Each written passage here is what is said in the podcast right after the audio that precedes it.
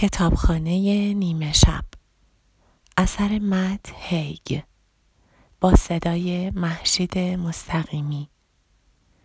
اپیزود چهل و دوم. زندگی های متعدد نوراسید. نورا کم کم چیزی را فهمید. چیزی که هوگو توی آن آشپزخانه در سولبارد برایش توضیح نداده بود. برای تجربه کردن زندگی های مختلف لازم نیست از تمام جنبه های مختلف آن زندگی ها لذت برد. فقط کافی است هرگز از این فکر ناامید نشود که سرانجام جایی زندگی هست که می توان از آن لذت برد. همچنین لذت بردن از زندگی به آن معنا نیست که در آن زندگی میماند. فقط تا زمانی که نتواند زندگی بهتری را تصور کند آنجا میماند. با این حال نکته تناقض ماجرا این بود که هر چقدر نورا زندگی های بیشتری را تجربه می کرد قوه تخیلش هم قوی تر می شد و در نتیجه راحت تر می توانست یک زندگی بهتر را تصور کند. بنابراین نورا در گذر زمان و به کمک خانم علم کتاب های متعددی را از قفسه ها برداشت و تلاشش برای پیدا کردن زندگی درست به تجربه زندگی های متعدد و متفاوت ختم شد. یاد گرفت که از بین بردن پشیمانی ها و حسرت هایش در واقع راهی برای به حقیقت پیوستن آرزوهایش بود. چون هر شیوه زندگی که به ذهنش می رسید سرانجام در جهان در حال انجام شدن بود. در زندگی در پاریس زیستن گوشگیرانه ای داشت و در دانشگاهی توی مونپارناس زبان انگلیسی درس می‌داد. کنار رود سن دوچرخه سواری می کرد روی نیمکت ها می نشست و کتاب می خاند. در زندگی دیگری مربی یوگا بود و مثل جغدها می توانست گردنش را تا حد زیادی بچرخاند. در زندگی شنا را ادامه داده بود. اما هرگز سعی نکرده بود وارد مسابقات المپیک شود. فقط محض تفریح شنا می کرد. در این زندگی در اقامتگاه ساحلی سیتخس نزدیک بارسلونا نجات غریق بود. زبان کاتالان و اسپانیایی را به راحتی صحبت می کرد و دوست صمیمی با مزهی به نام گابریلا داشت که یادش می‌داد چطور موج سواری کند. با همدیگر آپارتمانی در فاصله پنج دقیقه ساحل اجاره کرده و همخانه بودند.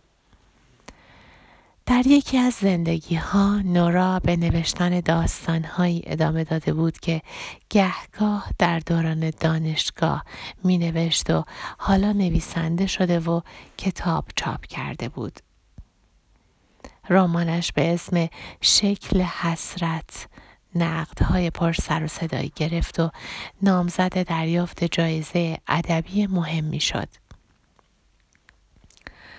در این زندگی توی کلوپ اعضای ویژه سوهو که به طرز نامید کننده لوس و خانک بود با دو تهیه کننده مهربان خوش برخورد از شرکت فانوس جادویی نهار خورد و فهمید که می‌خواهند از روی کتابش فیلم بسازند. در نهایت یک تکه نان توی گلو گلویش پرید و نوشیدنی قرمزش را با بیهواسی تمام روی شلوار یکی از تهیه کننده ها ریخت و حسابی ملاقاتشان را خراب کرد. در زندگی دیگری پسر نوجوانی به اسم هنری داشت که نورا هرگز نتوانست درست و حسابی با او صحبت کند چون همیشه در را به روی او میبست. در زندگی دیگری پیانیست کنسرت بود در آن مدت در کشورهای اسکاندیناوی تور برگزار می کرد و هر شب برای تماشاچیان مست و لایعقل آهنگ می‌زد تا اینکه در نهایت یک بار که داشت در تالار فنلاندیای هلسینکی هلسینکی کنسرتوی شماره دوی شوپن را به طرزی بسیار فاجعه آمیز می نواخت به کتابخانه نیمه شب برگشت. در زندگی دیگری فقط نان توست می‌خورد. در یک زندگی به آکسفورد رفته بود و در کالج سنت کاترین درباره فلسفه سخنرانی می‌کرد و در خانه شهری متعلق به دوران جورجی و میان همسایگان محترم و بی سر و صدا زندگی تنها و آرامی داشت. در زندگی دیگری غرق احساسات بود. همه چیز را کاملا عمیق و شدید احساس می کرد. هر ذره شادی و غم. یک لحظه ممکن بود هم سرشار از لذت باشد و هم سرشار از درد. انگار که این دو حس مثل پاندولی متحرک به همدیگر وابسته بودند. یک پیاده روی ساده به بیرون خانه می توانست احساس غم سنگینی به دلش بیندازد صرفا به این خاطر که حین پیاده رویش خورشید پشت ابر پنهان شده.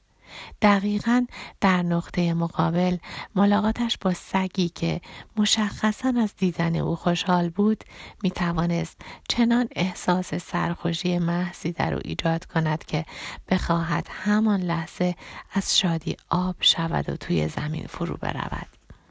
در آن زندگی نورا کتاب اشعار امیلی دیکنسون را روی میز کنار تختش داشت و فهرست آهنگی به اسم مواقع سرخوشی شدید و یکی دیگر به اسم مرهمی برای دوباره ساختنم وقتی در هم شکستم ساخته بود. در یک زندگی فیلم سفرهایش را توی یوتیوب میگذاشت و یک میلیون و هفتصد و پنجاه هزار مشترک داشت و تقریبا همان تعداد آدم هم در اینستاگرام دنبالش می‌کردند. معروفترین ویدئویش هم فیلمی بود که توی آن در شهر ونیز از یک کرجی توی آب میافتاد. همچنین فیلمی درباره روم ساخته و اسمش را روم درمانی گذاشته بود. در زندگی مادری تنها و بیشوهر بود و نوزادش به معنای واقعی کلمه هرگز نمیخوابید. در زندگی دیگری نویسنده یکی از روزنامه های زرد بود و در ستون خبریش قصه های از روابط عاطفی رایان بیلی می نوشت. در یک زندگی ویراستار تصویری مجله نشنال جیوگرافیک بود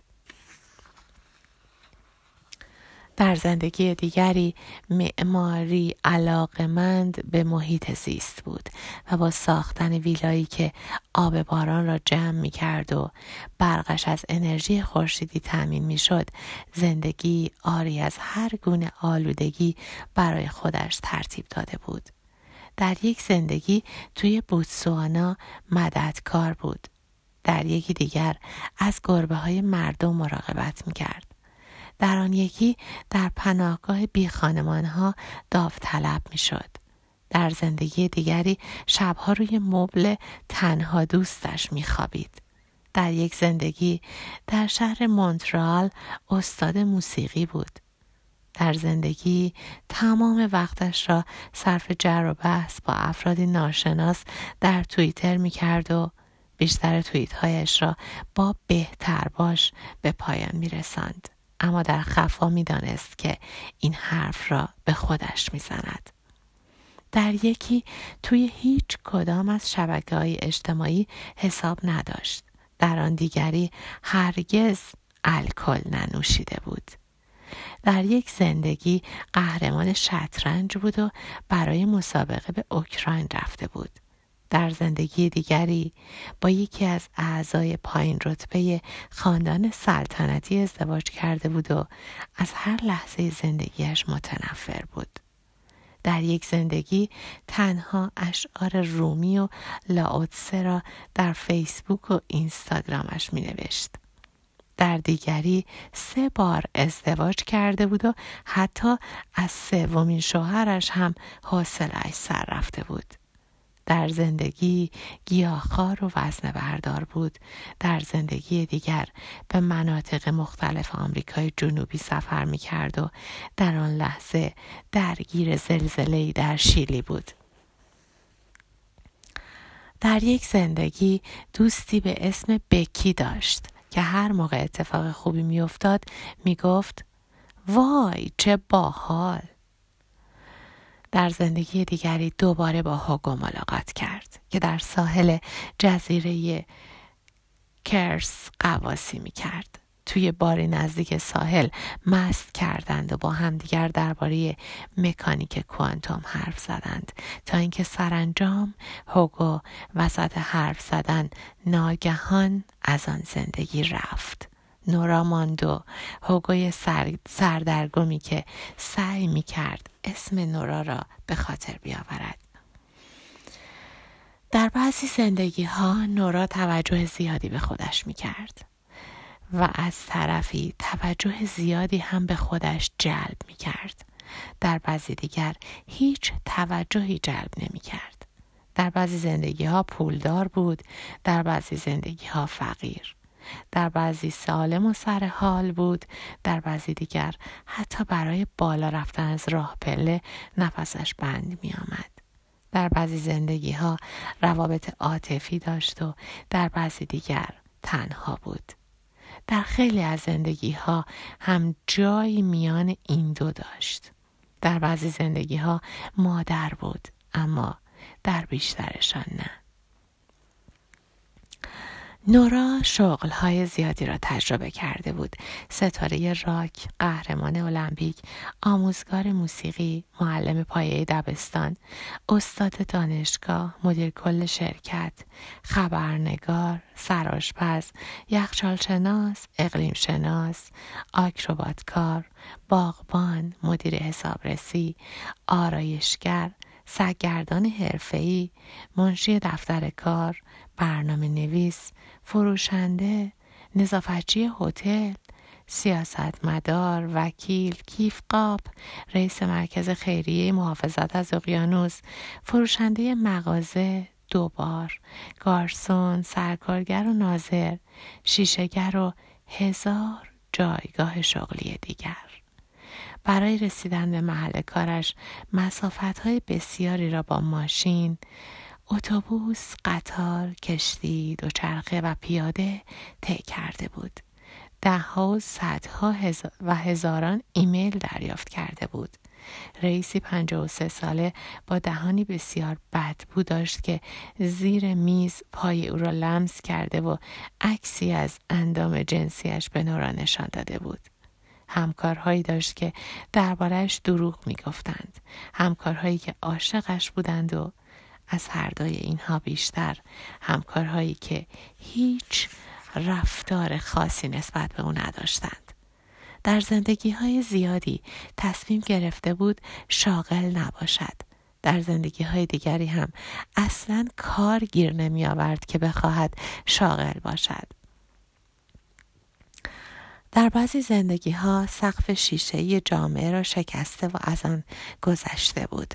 در بعضی زندگی ها صرفا آن شیشه ها را تمیز می کرد. همیشه یا بیش از حد برای شغلش مهارت داشت یا اصلا مهارتی نداشت. یا خیلی خوب و راحت می خوابید یا خیلی بد. در بعضی زندگی ها قرص ضد افسردگی می خورد و در بعضی دیگر حتی برای سردرد قرص ایبوبروفن نمی‌خورد. در بعضی زندگی ها بیماری حراسی داشت و بدنش کاملا سلامت بود. در بعضی زندگی ها هم بیماری حراسی داشت و هم بیماری های شدید و متعدد. در بعضی زندگی ها هم اصلا بیماری حراسی نداشت. در یک زندگی خستگی مفرد و در زندگی دیگر سرطان داشت. در یک زندگی فتق دیسک بین مهرهی داشت و در زندگی دیگری دنده هایش در تصادف رانندگی شکسته بودند. به طور خلاصه زندگی های بسیاری را از سر گذرانده بود. در آن زندگی ها خندیده، گریه کرده، احساس آرامش، وحشت و احساسات دیگر را تجربه کرده بود. میان تمام این زندگی ها هم همیشه خانم علم را در کتابخانه ملاقات می کرد. در ابتدا این گونه به نظرش می رسید که هر چه زندگی های بیشتری را تجربه کند در انتقال میان زندگی ها مشکلات کمتری برایش پیش می آید. هیچ وقت به نظر نمی آمد کتابخانه در معرض فرو ریختن یا از هم پاشیدن یا به کل ناپدید شدن باشد. حتی خیلی وقتها هم لامپ ها سوسو نمی زدند. انگار نورا به درکی از زندگی رسیده بود و می‌دانست اگر هم تجربه ناخوشایندی پیش بیاید قرار نیست همیشه اینطور باشد. متوجه شد دلیلش برای خودکشی نه اندوهگین و ناراحت بودن بلکه این حقیقت است که نورا به خودش قبولانده بود راهی برای فرار از این اندوه نیست. نورا حدس می‌زد همین شالوده و درون مایه اصلی افسردگی و نیز تفاوت میان ترس و ناامیدی باشد. ترس وقتی بود که وارد سردابی می‌شد و از این می ترسید که در پشت سرش بد که در پشت سرش بسته شود. ناامیدی وقتی هست که در پشت سر بسته و قفل شود. اما با هر زندگی که تجربه می کرد چون مهارتش در استفاده از قوه تخیلش بیشتر می شد به نظر می رسید آن در استعاری باز و بازتر می شود. بعضی وقتها کمتر از یک دقیقه و گاهی هم روزها یا هفته ها در زندگی می ماند. اینطور به نظرش می رسید که هرچه زندگی های بیشتری را از سر می گذراند کمتر در آنها احساس آرامش می کند. مشکل اینجا بود که نورا کم کم فراموش می کرد که کیست مثل نجوای آرام که دهان به دهان بچرخد و تکرار شود کم کم حتی اسمش هم برایش به کلمه ای بی معنا تبدیل می شد. در آخرین مکالمه درست حسابیش با هوگو در آن بار ساحلی در جزیره کرس به او گفت اینطوری فایده نداره. دیگه خوش نمیگذره. من مثل تو نیستم. جایی واسه موندن لازم دارم. اما انگار زمین زیر پام هیچ وقت محکم و ثابت نیست. همه لذتش به پریدن بین زندگی هاست منامی اما اگه لذت اصلی توی موندگار شدن باشه چی؟ دقیقا همان لحظه بود که هوگو به ویدیو کلوپ برزخیش برگشت. هوگوی دوم گفت ببخشید جرعه ای از نوشیدنیش نوشید و خورشید پشت سرش غروب کرد. یادم رفته شما کی بودین. نارا گفت نگران نباش خودم هم یادم رفته. بعد خود نورا هم گویی در افق بلعیده شده باشد از پیش او ناپدید شد.